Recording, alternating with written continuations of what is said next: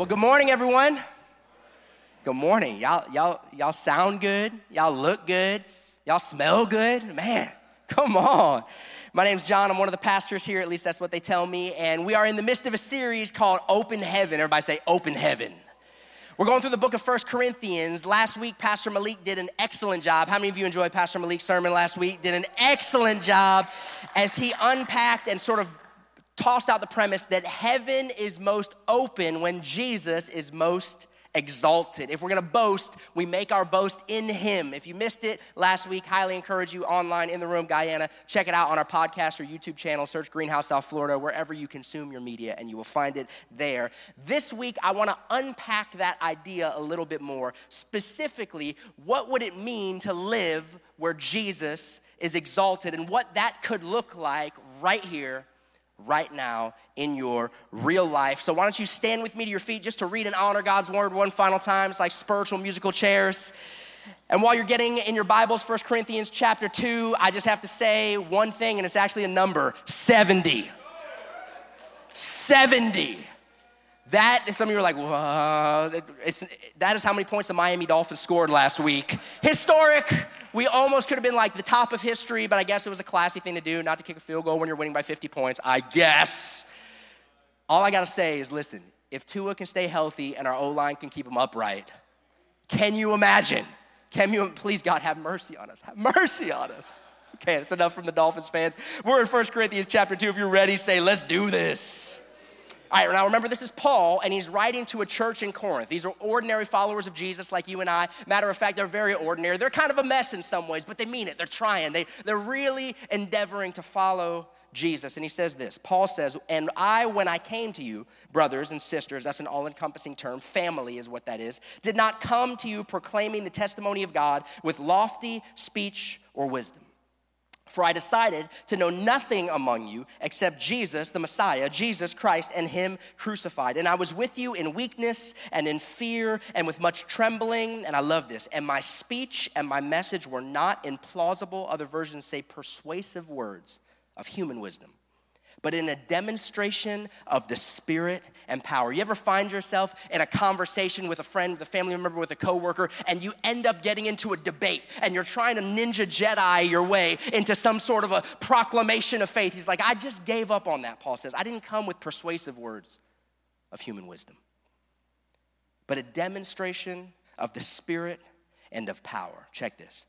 So that your faith might not rest in the wisdom of men but in the power of God. Would you join me as we pray? Jesus, we need that today in our lives, in our world. Lord, do something in us where our faith does not rest on the wisdom of men, clever ideas. There's, a, there's so much of that. It's ubiquitous, it's everywhere. Lord, we, we want to live in light of your power in our ordinary lives, transformed to see our world changed. So please do that this morning in Jesus' name. Everybody says, Amen. Give your neighbor a high five as you find your seat. It's gonna be a good morning.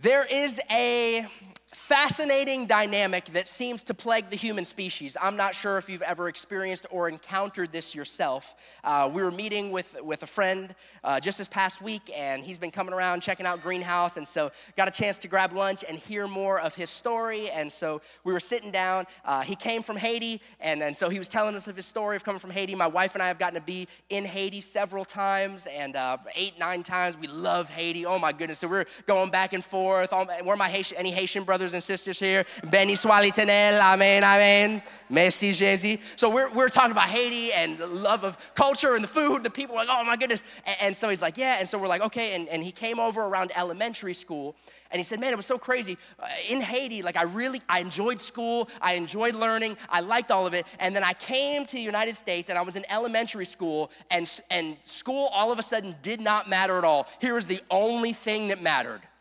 fitting in. He said, I remember, and it's so stupid looking back at it, is what he said. It's so stupid looking back at it now because it's like, who really cares? And like, every, right? Everyone's trying to fit in. So it's a moving target. Like, you're trying to fit in, and guess what the next person's trying to do? They're trying to fit in. Guess what the next person's trying to do? They're trying, it's crazy. It's like, what are we doing? We're all like looking at one another, who's looking at one another, and we're trying. He's like, it was so, and and, all, and, I'm, and I, I had an accent, and I'm like, oh my goodness. And all I cared about, I used to like school, I used to like learning. Now all I wanted to do was to fit in. Can you relate to that one? It'd be real, it'd be nice we could say, oh, I remember when I used to do that last week right? It's this unique dynamic within our human condition. Like we're, we are, we long to feel like we fit in. No one wants to be the outsider. No one wants to be not ostracized. Everyone wants that acceptance. It's this fascinating dynamic. It, plagues the human species. It spans continents and it spans cultures. It's this insatiable, often irrational desire to fit in. We feel it in elementary school. We definitely feel it in middle school. It Goes all the way through high school. And for being quite honest, maybe it dissipates in certain arenas or avenues, but we feel the pressure all the way throughout life. It's part of our human condition, isn't it? We want to be accepted. And this church in Corinth is no exception to this rule. What we find this week in this church in Corinth, these followers of Jesus in Corinth, is that this is a church so desperately trying to fit in when they, and might I add, we, have been called and commissioned to actually stand out. We see this throughout the scriptures. You are a peculiar people, Peter says. Some of you are like, how, they never even met my spouse. How do they know? You are a peculiar people. You are a royal priesthood. He says, a holy nation. This word holy, it means set apart, different. We have followers of Jesus. Listen to me, Guyana, online, in the room. If you follow Jesus, you have been commissioned to stand out, not to fit in. But this church, let's be honest, like this church, feels that tension and temptation to work, to strive, to hold back, to, to go a little further than you know you should, to hold back a little more than you know you should, because we want to fit in. And as a result, they are in danger of losing the very power that they desperately need in their personal lives and to see the world changed in the way God has called us to. Paul gives two keys to unlocking power of open heaven in our lives and in our world. The first one is this Jesus and Him crucified. Everybody say Jesus and Him crucified. If you're taking notes, jot this down. The first key, if we want to see an open heaven reality of God's power on display in our lives, through our lives, is Jesus and Him crucified. Let's jump back into the text. Paul says, And I, when I came to you, brothers, did not come proclaiming to you the testimony of God with lofty speech or wisdom, for I decided to know nothing among you except Jesus the Messiah, Jesus the Christ, and Him crucified. Now, to understand what's happening with this church, it helps to understand what's happening in the culture. And in the Roman world, in the Greco Roman world, public speakers were a form of entertainment.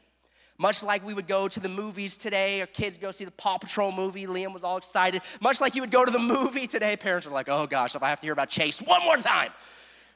So I just had to get that out.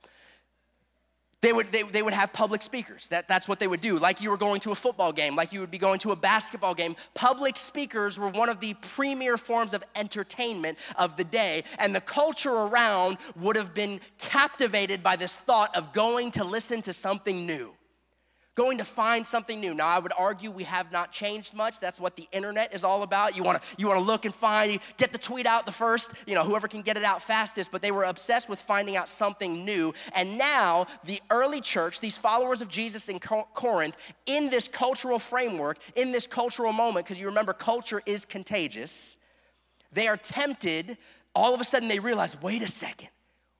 We could be cool. We have something new." We have this new thought, we have this new idea. And so they're tempted to put this new thought, idea, truth, we would say, of who God is and who Jesus is, but they're tempted to fit it within the cultural framework and position it as just some new and novel thing and dress it up to look really, really cool.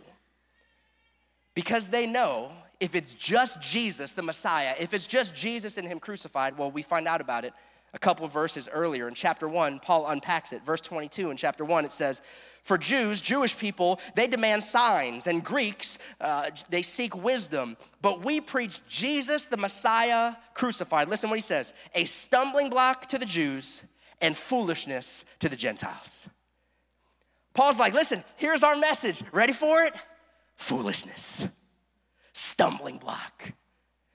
Who wants that? You're like, I don't want foolishness and stumbling block. I want, like, oh, wow. Man, that's that's a powerful insight that you share. Wow, that was a captivating thought. Wow. He said, This is what, if we preach Jesus and Him crucified, it is a stumbling block to the Jewish people that would have lived within this cultural framework and foolishness to the nations. By the way, it's not just the early church that struggled with this. I would argue it's not just the modern church that struggled with this, this draw to fit in. Within the culture itself, I think Paul is preaching from experience. If you remember when we kicked off the series, we mentioned that this story of the founding of the church at Corinth is chronicled in the book of Acts. How many of you are familiar with the book of Acts? I've read it before. It might be great to go back through and maybe this week read Acts chapter 17 and Acts chapter 18 again. Go ahead and start. Give yourself a little homework for this week. It'll help put it all in context. But in Acts chapter 7, in Acts chapter 18, we're told about the founding of this church in Corinth. In Acts chapter 17, this is what happens immediately preceding those actions. This is Paul's famous interaction at Mars Hill. If you remember this, Paul shows up and they've got all of these statues and all of these idols to all of these different gods. And their pastime was to sit around, it says, and talk about any new ideas. Like they found this uh, thoroughly engaging and, and exciting. And so Paul shows up, and, and here's what he does. He's like, oh, he kind of studies the culture, he reads the culture. And oftentimes we preach this as like, man, we got to be like Paul. He, he looks at everything and he goes and he says, ah, oh, I've noticed that you have this statue to an unknown God. I can tell you who he is. And they're like, ooh, yeah, we're interested. Tell him. And he gets in and he's like, and he's, he's quoting their, their, uh, their philosophers. And, and oftentimes it's like, man, we got to be like Paul. And there's a component to that. Here's the problem he gets done with his whole spiel and it falls flat. Acts chapter 17, if you read through the book of Acts, it is one of his least effective ministry moments. In fact, the only time something works is when he gets away from the cool, flashy, clever, let me fit it within your framework. He's just like, okay, fine. Jesus was crucified and he died in the flesh and he rose from the dead. And then half the crowd in war is like, this is stupid, peace out. But a few people, their hearts were touched and they become followers of Jesus. Why does that matter? Because right after that experience in Acts 17, Paul comes here to Corinth in Acts 18. And what does he say? When I came to you, now, when I came to them, but when I came to you, I didn't come with persuasive words of human wisdom, but a demonstration of the spirit and power that your faith wouldn't rest in the wisdom of men, but in the power of God. He says, When I came to you, I came and I was like, Listen, here's all I got Jesus and Him crucified. Take it or leave it. That's foolishness. I know, but it's true. And it's life changing if you have ears to hear it. Something fascinating happened within Paul's practice. Now, obviously, there's other components of scripture that say, be all things to all men. You want to be wise. He who wins souls is wise. Like there's wisdom and there's contextualization and, don't be an idiot and amen to all of those things. But there's something in which if we try to be so cool and clever, we end up self sabotaging because the message is foolishness to those who are perishing.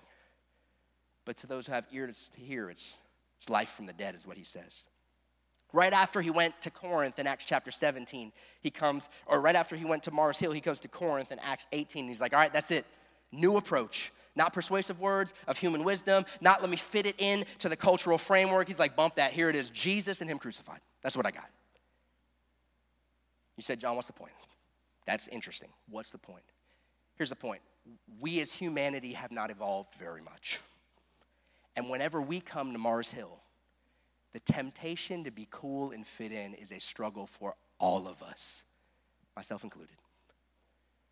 Whenever we come to a cultural framework where we, where we realize, man, if I just watered it down a, a little bit, if I just tweaked it a little bit, if I just held back a little bit, I could totally make this work.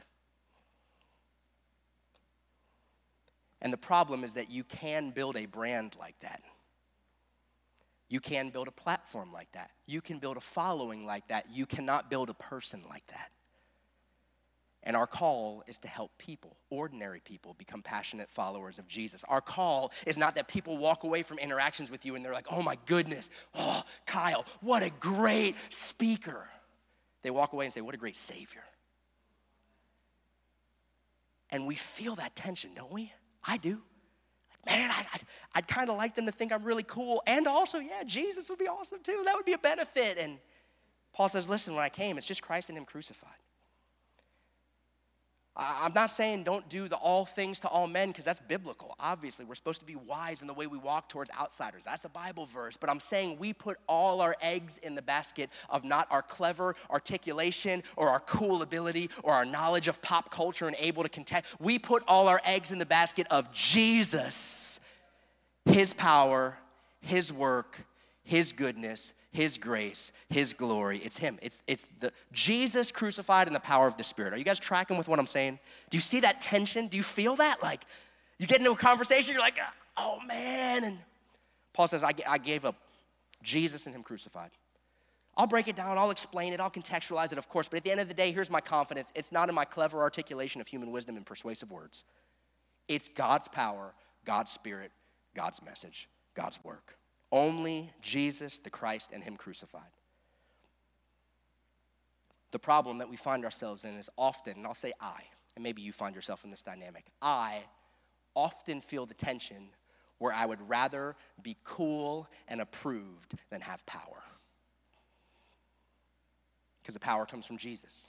It's Christ and Him crucified. It's the Holy Spirit and and you and I, we have to decide. Like we we we've had conversations in our faith community, Guyana online. We're like, man, we want to see like revival, a marked, sweeping move of God in our modern day. God, we want to see. We're not just doing some TED talk and some sing along karaoke with the Jesus label slapped on it. Like we want kingdom of God. We want power of God. We want to see on earth as it is in heaven, right? Anybody else besides me, you're like, yes, that's what we want. Which means we must decide do we, do you want approval of earth or power from heaven? Because you have to pick a path, and often going after one means it's at the exclusion of the other. Do you want the approval of earth or the power of heaven? It's so tempting to try to fit into Corinth. Listen to me. But you do not change a world by looking just like it. Paul said, When I came to you, it wasn't persuasive words, it was Jesus and Him crucified. I, I, get tempted. I know I'm a preacher and I'm up here with you and I'm a human and live real life. Like, I, I get tempted in moments, in crucial moments, to go light on Jesus and Him crucified. Do you? I get tempted to go light on the Holy Spirit. But if we do that, you miss out on hope in heaven and the power of God. Now, let me be clear because this is an important component to the conversation. Often, when there is a strong focus on the message, what we, what we end up saying is, man, you just got to kind of preach the gospel, and if necessary, like, you know, use words and do the work. And by the way, that's a, not actually even a quote that he said. Um, it's both are important, right? Often it's tempting to just say, oh, yeah, well, man, you know, they live like hellions, but at least they preach the gospel. It's like, no, what we see here in the early church is that what, with a focus on the message, Jesus and Him crucified, it does not mean that we opt out from the works that Jesus has called us to when it comes to justice and mercy, seeing His kingdom come on earth as it is in heaven. The early church, what we see here, and we see it over and over throughout the book of Acts, they're like, man, these people that turn the world upside down. The early followers of Jesus, they did justice works and they preached the gospel. They rescued babies from garbage heaps who were basically being discarded of. And they cared for widows and orphans, and they provided for the poor and the needy. Like they lived it the heart of God as expressed in Scripture, they saw it as their mandate as followers of Jesus to not just preach the right things, but to live those things out. Why is this important? Because if it's just talk, even if you have the right words, your words and power become meaningless to a watching world who is nauseated between the disconnect of what you say and what you do. And on the flip side, if it's just works, if you're like, man, bump all the talk is cheap, I'm just gonna do it, and you're just out there like an activist doing the works. If it's just works, listen to me, what the Bible says is your works are impotent alone to accomplish the eternal change that this world ultimately and foundationally needs. We need both.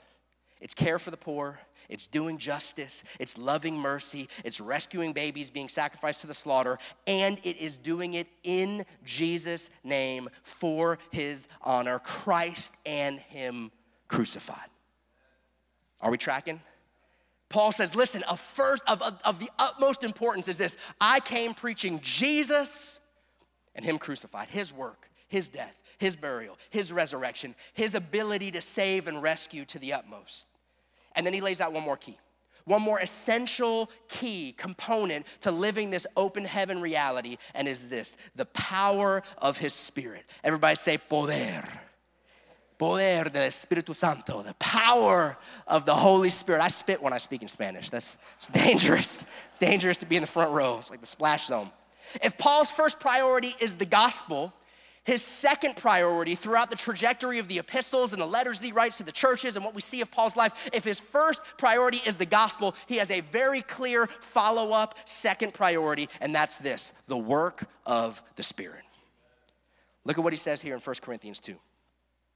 Verse 3, he says, And I was with you. This is fascinating. This is the Apostle Paul, like buddy who penned about two thirds of the New Testament, church planter extraordinaire, apostle and spiritual evangelist to the nations. Listen to how he describes himself. And I was with you in weakness and in fear and much trembling. By the way, I'm not we could this could preach for a while, but if you feel like an ordinary person, you're like, man, Pastor John, I know, I know I should share, I know I should do, but I just get so nervous. I, I feel like I'm so often weak and fearful and trembling. Well, then you find yourself in great company. What if weakness and fear and trembling does not disqualify you like we're tempted to think? What if it actually qualifies you? For the power of God to be made manifest in your life. Chew on that one, mic drop. He says, I came to you in weakness, in fear, in much trembling. And my speech and my message, verse 4, were not in persuasive, plausible words of human wisdom, but in a demonstration of the Spirit and of power, so that your faith would not rest in the wisdom of men, but what? In the power of God. Here's the second problem. if the first problem is the temptation to fit in, to water down, to kind of massage the message into a culturally acceptable and palatable framework, if that's the first challenge, the second challenge is to lean on our own wisdom and understanding. Small little section, he uses this word wisdom three times. It comes from the Greek word sophos. This temptation to be wise, to be seen as wise, articulate, woke, elevated, strong, culturally engaged, and, rel- and, and knowledgeable. He uses this, this temptation to be wise in the eyes of the world we live in. Now, obviously, when we, t- when we look at the Bible, there was a group and he said, man, they were so great because they understood the times. There is a moment to understand the times, but we don't lean on our own Boom shaka. We don't lean on our own understanding. Why? Because God has chosen, He tells us here, He has chosen to wrap His power in packages that very often look unassuming and even foolish to the culture around. So that at the end of it all, they're not like, wow, what an incredible. They're like, how did that even happen? God. God. He uses the foolishness of this world to confound the wise. Anybody familiar with Carlos Anacondia? Okay, my mom, awesome mom, a few of us here. Carlos Anacondia, and this is kind of the point, was a hardware store owner, owned a hardware store in Argentina. Someone shared the message of Jesus and Him crucified with this hardware store owner, Carlos Anacondia. And he has been subsequently used by God to spark one of the largest revivals in South and Central America that the world has ever seen. Hardware salesman. Someone shared with him about Jesus, got a Bible in his hands. He starts reading, Holy Spirit works on his heart, he gets transformed. He starts walking around his community, seeing people stuck, trapped, drugs, addiction, all of the things we experience all the time in our ordinary lives. And he got so burdened. He said, I just, God, we need to see. He starts reading the book of Acts. He's like, man, God has power. We need to see the power. So he starts praying and fasting. He gets invited to preach one day. He goes and he preaches he was not a particularly great preacher, and he still is. He's decent. Decent preacher. Probably better than me, but decent. He gets up and preaches. It's not eloquent, it's not flashy, it's not crazy. God's power shows up. Carlos Anacondia would regularly have meetings, and he just gets up and he just preaches a basic message Jesus, Him crucified, God loves you. And he would stand up there, and then he would just stand up there. But he spent all this time with Jesus, prayer, fasting. He just believes, and he just stands up, and he would, he's been known, he would just stand up and say, In Jesus' name, flee. And within miles around wherever the meeting is happening, people just start manifesting demons, falling out, like giving, repenting, falling to their knees and weeping in repentance. Like police have to be called for miles on end because they're like, we know the whole city is gonna go into chaos. What it is is heaven is breaking out. This ordinary hardware salesman. Listen to one of his sermons this week. You'd be like, huh.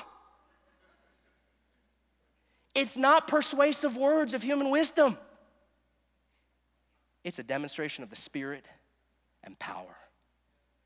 You get to choose your legacy. I get to, I have to choose my legacy. I am praying it would be this. That people's faith wouldn't rest in the wisdom of men, but in the power of God. We live in an age where we have utmost confidence in the wisdom of men.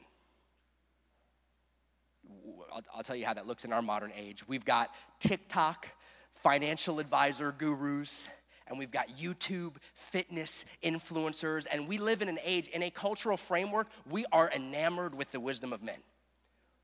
Liking learning, like I like learning, I'm a student, I love to learn new things. You can take a good thing and take it beyond what it was meant to be. By the way, that's called an idol. We have that in this arena, I would argue, in our cultural framework. And, it's, and there's great stuff out there. Like, don't get me wrong. Like, there's, there's awesome financial thoughts and financial advice, and there's incredible, like, fitness, you know, diet and exercise. You can do the intermittent fat. Like, there's so many great things out there. But if your body, if your physical body is thriving while your soul is dying, no se sirve. Like, that's, that's a problem. Like, that, that doesn't work. That's, that's not going to work out for you well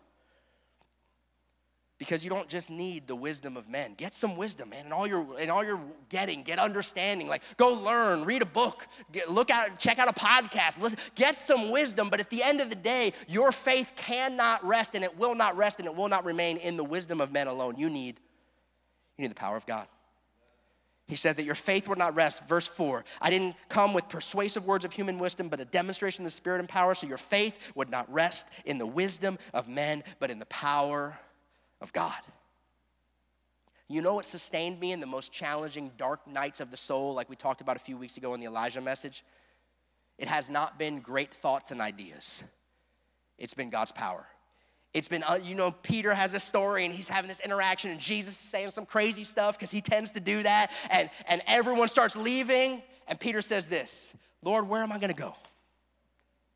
You've got the words of eternal life. Translation, I've known you. I've experienced your power. To be clear, you need wisdom. Turn your neighbor and say, Amen. You need wisdom. You need friends who have wisdom. That's a double amen, all right? You need good parenting tips and, and good financial advice, and you need good health and fitness principles and diet and exercise. All of that is good. I'm not saying any of that is bad. You need all of those things, but do you recognize, friend, if you follow Jesus, listen to what he says. You need the power of God and his spirit in your real life exponentially more. Yeah. And, and I got fired up this week thinking about it because when I think back on my life personally and what has sustained me through those challenging moments, without a doubt, it has been the power of God, the power of His Spirit, often through His people. We talk a lot about Greenhouse here about community. We have microchurches which serve as communities of faith where you can be encouraged and find a place to belong and, and grow in your faith. And we talk about it all the time. And it's like, and in a digitally connected age, it's tempting to think, well, I got community. I got coworkers. I got, you know, my coworkers, we all go out and they got a happy hour thing and we hang out and we have a lunch group and we do this or that, whatever you might do, and say, well, I've got community. Here's the thing you don't just need smart friends who have great podcasts and articles to send you when you're in a jam, you need friends who have power. I, I mean, I remember it clear as day. I was working for a charity foundation. I was coming back from one of my trips, and, and I was just, I was a mess. I don't, I don't fully know what happened. I was dealing with some really heavy situations in different cultural contexts, and, and it was like one after another after another, and I, I was weighed down and I was discouraged. And you ever just felt off, like off emotionally, off spiritually? You can't even put your finger on it, so you don't know what to do about it? All right, just me, cool. All right. Anyways, that's how I felt. And this is before Nancy and I were married, and I'm just, I'm sitting there in this hotel room, I'm working for this foundation, and in my mind, I'm just ready to throw in the towel. I'm like, man, I, I, was, just, I was just, I was discouraged. Remember the Elijah series, that dark night of the soul? Like, I was totally there. Discouraged, confused, weighed down. I'm like, man. And my phone rings. And it's my buddy Wes, my friend who was in my wedding, and he loves Jesus. Funny guy, great guy. So I pick up the phone. He says, "Hey, John, how you doing?" And you know, sometimes you have friends you have to kind of do the like platitudes. Like, oh, praise God, brother. I'm too blessed to be stressed. And I'm like, I'm doing horrible. Doing horrible.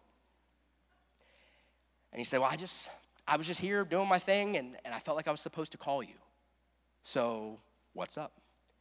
And I just absolutely word vomited on the guy. Like, I was like, man, I feel bad for you. Just like, bleh. like all the things, everything I was feeling, all the frustration, all, all of the things just kind of, and, and he just listened and he listened and he listened. And I was like, man, I don't know what's going on. And this, this was so heavy. And this, and I'm, I'm just thinking, like, man, what's the point? Just throwing the towel. Is it really worth all this suffering? There's so much suffering in the world and God. And I'm just like having my existential crisis of faith.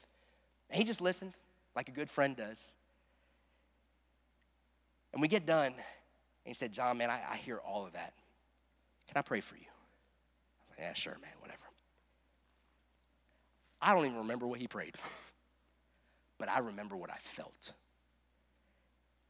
He, and he just starts going in. I mean, you know, one of those, when you got a friend that like they got your back, like God forbid if someone comes in the natural, like they will fight and cut them. Like he just did that in the spiritual realm, just like going after it.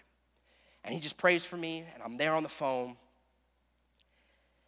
And he says amen, and, and, and he gets done with his prayer, and it, something changed. I, I didn't fully know what it was. Something changed. It's like if I had an elephant on my back before, and all of a sudden I'm like, oh, I can breathe again.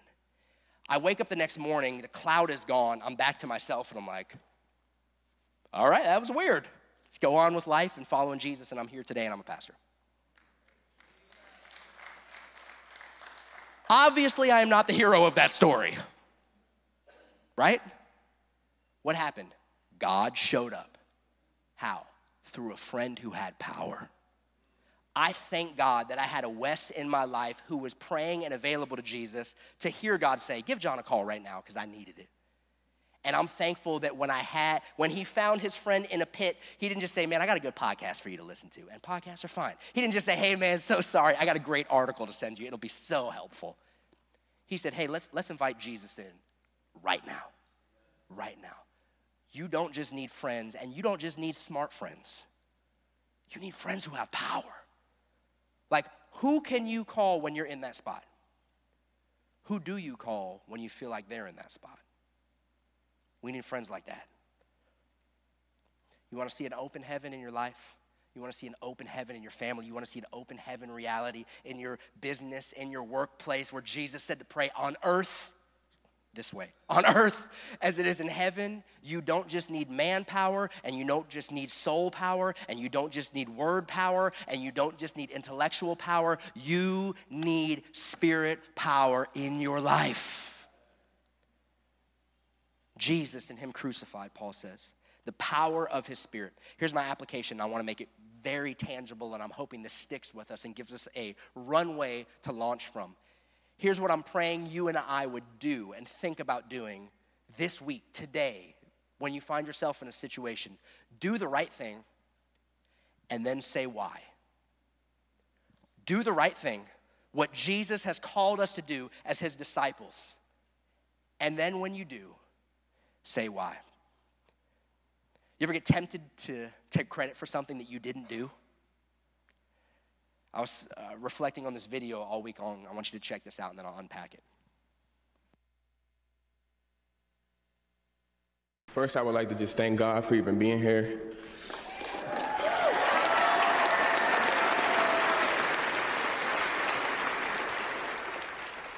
Every day, I am amazed that my experiences could encourage so many others across the country and even across the world.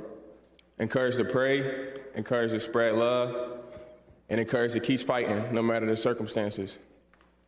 Sudden cardiac arrest was nothing I would have ever chosen to be a part of my story. But that's because sometimes our own visions are too small, even when we think we are seeing the bigger picture. My vision was about playing in the NFL and being the best player that I could be. But God's plan was to have a purpose greater than any game in this world.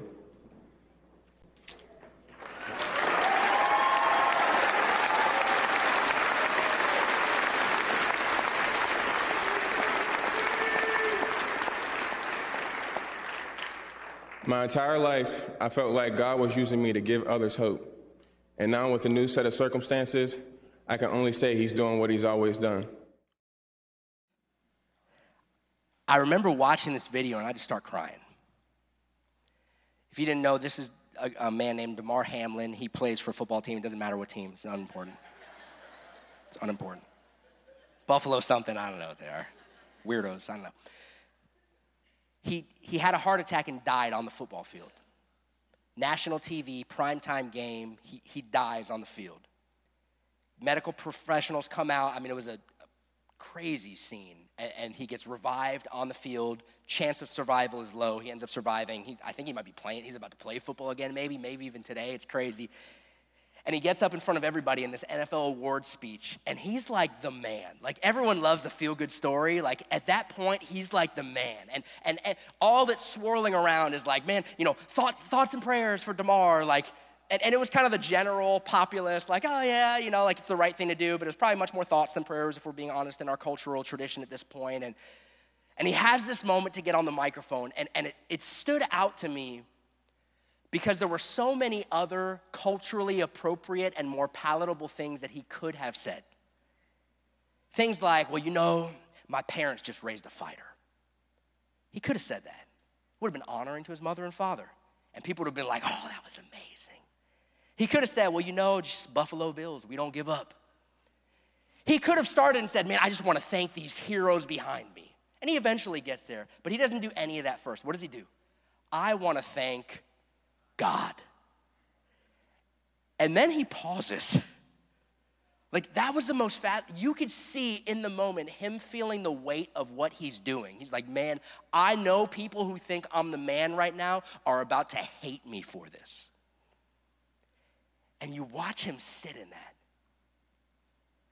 And I was so inspired. I, I, pray that he becomes or is a disciple of Jesus and follows Jesus, but I'm like, man, take, taking and gleaning from that moment, like that's what it looks like for the right thing to happen, and then you tell them why.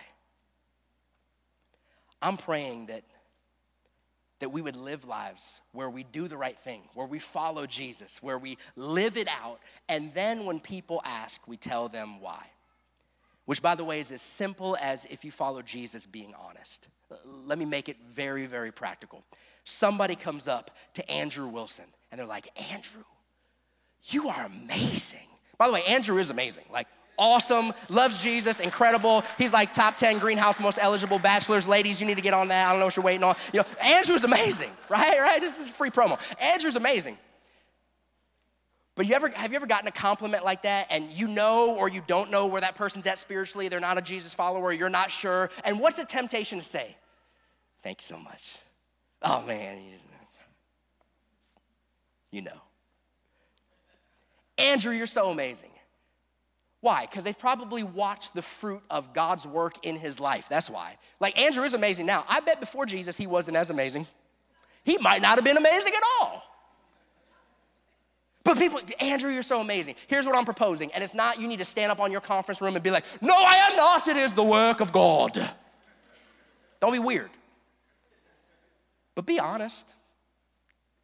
It could be something as simple as, by the way, if someone's giving you a compliment, don't slap it out, out of their hands.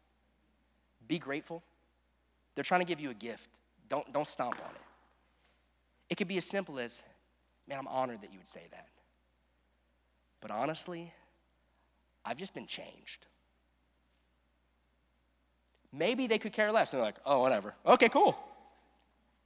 Or maybe they would say, what, what do you mean you've been changed? Boom.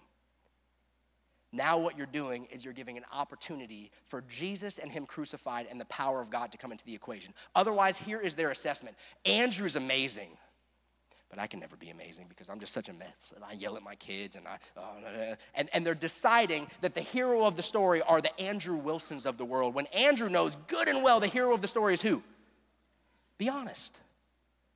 Do the right thing. Live the Jesus life by the grace of God. Don't be a hypocrite and don't be an idiot. And when you are an idiot, just repent and come clean. But when you're doing the right thing, when inevitably, remember, Peter, he says, always be ready to give an answer for the hope that's in you.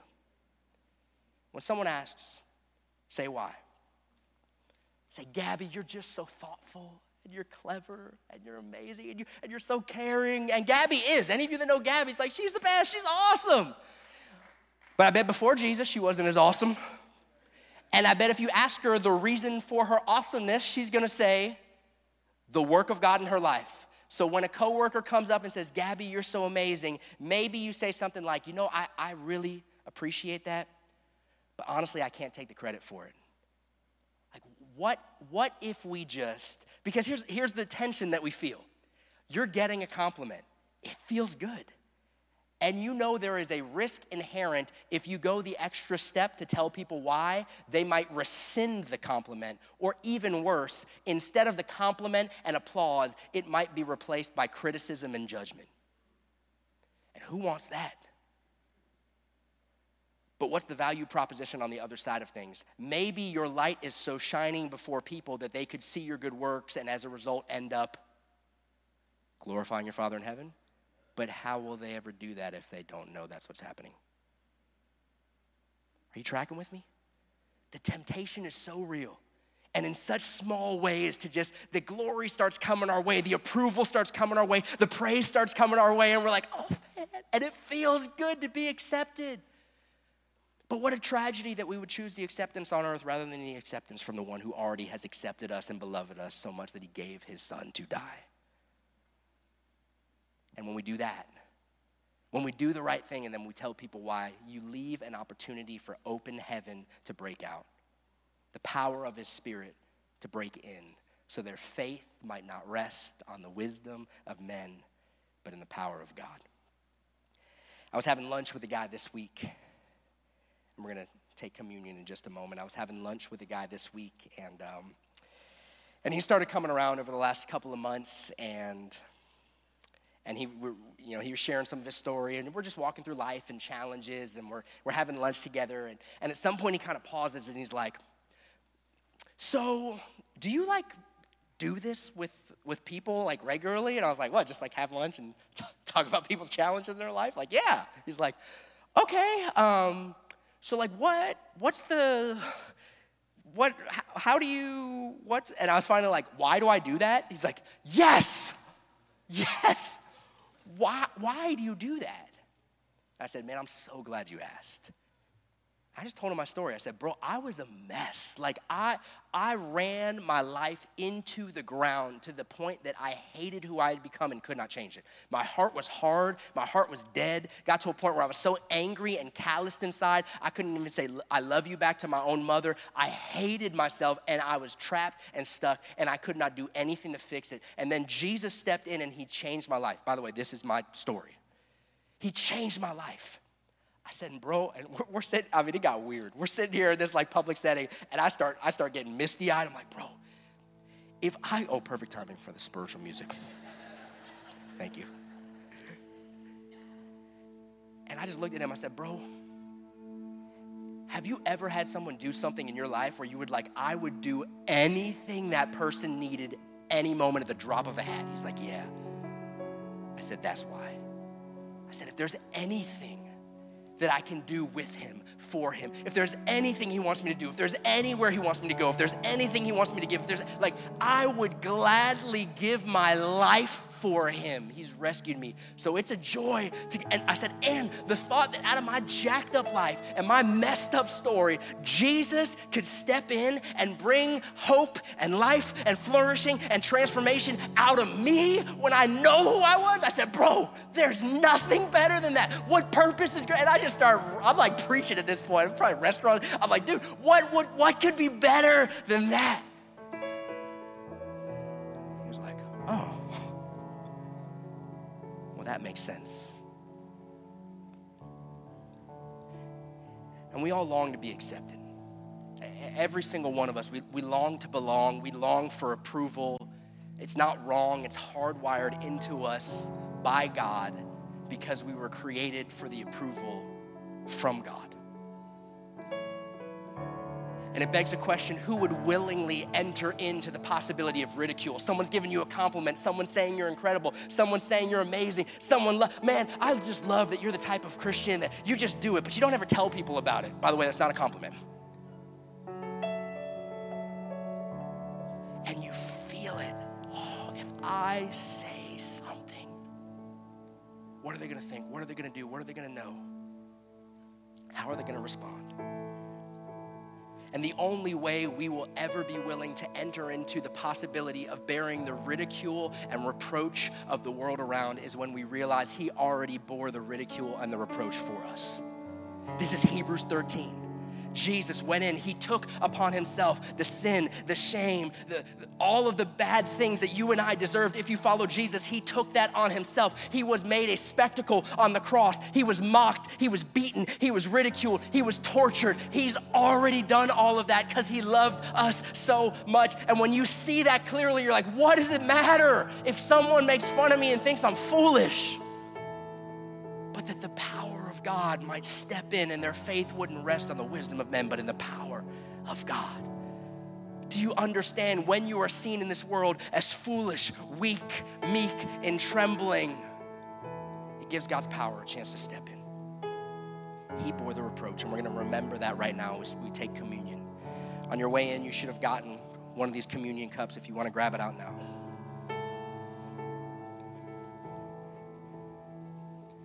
And as we think on Jesus, His goodness, His grace, His sacrifice, His love, if you didn't have a cup and you need it, you can wave your hand. We got a few extras. If you need it, just kind of put your hand up and we got you covered.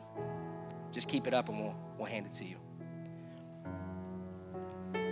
But as we as we think on, as we meditate on the goodness, the grace of God, the hero of our story, we remember Jesus and Him crucified, we remember the power of His Spirit.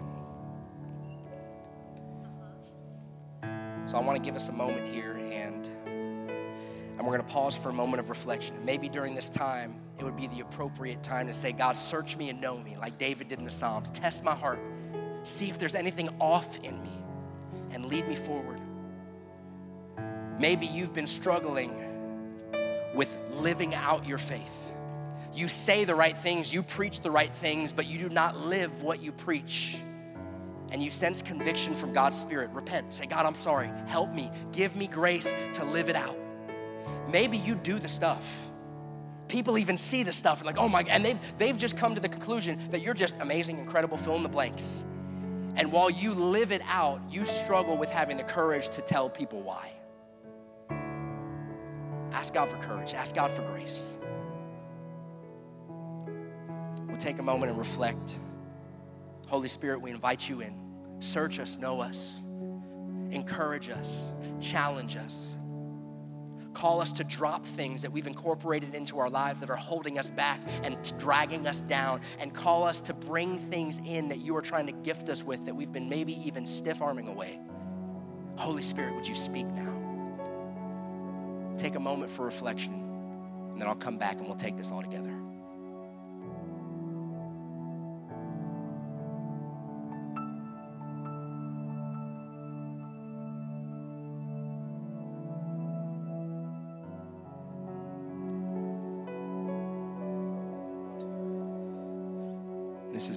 In 1 Corinthians. Paul says, For I received from the Lord what I also delivered to you that the Lord Jesus, on the night when he was betrayed, he took the bread. Let's take the bread out together. That on the night he was betrayed, at this Passover Seder, Jesus took the bread, and when he had given thanks, he broke it. And he said, This is my body, which is broken for you. Do this in remembrance of me. Lord, we remember your body was, was broken. the punishment that our sins deserve. You took the ridicule and the mocking. And in return, you offered us acceptance and affirmation from heaven. In the midst of our mess, you see it all. You still love us. You came and died.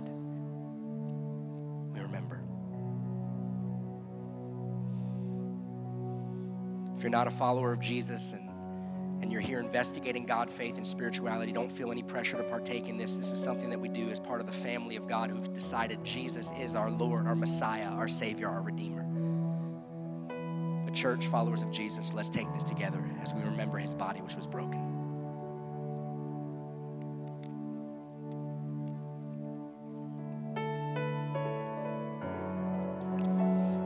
Paul goes on to say, in the same way, also he took the cup the cup after supper, saying, This cup is the new covenant in my blood. Do this, and as often as you drink it, do it in remembrance of me. For as often as you eat this bread and drink this cup, you proclaim the Lord's death, Jesus and Him crucified until He comes. Lord, right, right now, remember your, your blood which was shed. In Leviticus, it says there was no forgiveness, no remission of sins without the shedding of blood. It was an animal once a year during the Day of Atonement, Yom Kippur, and was only sufficient for that moment. But you came once and for all as the high priest. You went into the Holy of Holies you poured out your own blood because you loved us so much and you said on the cross, It is finished. And Lord, right now we speak to every situation. Lord, there's no way I could know every single situation, but Lord, you do. Every single body which needs healing, lift up your heart to Him in faith. And Lord, we pray that there would be healing by the blood of Jesus, by the power of His stripes, that you would be healed and restored. Every single relationship, every single marriage in which there is fragmentation and it feels like there is no hope, we preach Jesus and Him crucified crucified, the power of the gospel at work in your relationships, Lord, restore and renew and bring about redemption where there has been pain and hurt and carnage. Lord, bring redemption by your Spirit. We remember your blood which was shed. Because you loved us so much. We love you back. Let's take the cup together.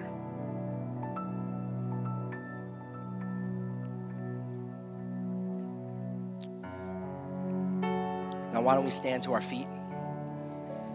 And if I could get our prayer partners up here to just be up and line the front, if if God's working on your heart this morning, if you're watching online, you can even request prayer there in Guyana. You can request prayer in the room online. You can send us a request. But if you'd like to receive some prayer this morning, if you'd like someone to talk with you, pray with you, we would love to do that. Share encouragement with you, answer any questions maybe you might have about your faith journey, spirituality, the way of Jesus. We're here because we want to help, and it's our joy to do it. Let me close this out in prayer. Jesus, you're amazing. Lord, my, my prayer for this church family that I love, Lord, is that our lives would be characterized not by the wisdom of men, but by the power of God. Lord, we want to see your kingdom moving in our lives in ways that are beyond natural explanation. Help us to live it out, to be disciples who follow your words and follow your ways, not perfectly. That's why we need you by your grace, but consistently. And then, Lord, give us the courage when people ask, when they inquire, when they scratch their heads, when they wonder. Give us the courage to tell them why. Lord, I pray a blessing over your people. Would you bless them and keep them? Would you make your face shine upon them? Be gracious to them. Lift up your countenance, your face on them, and give them your, your shalom, shalom, your perfect peace. In Jesus' name, amen. Amen.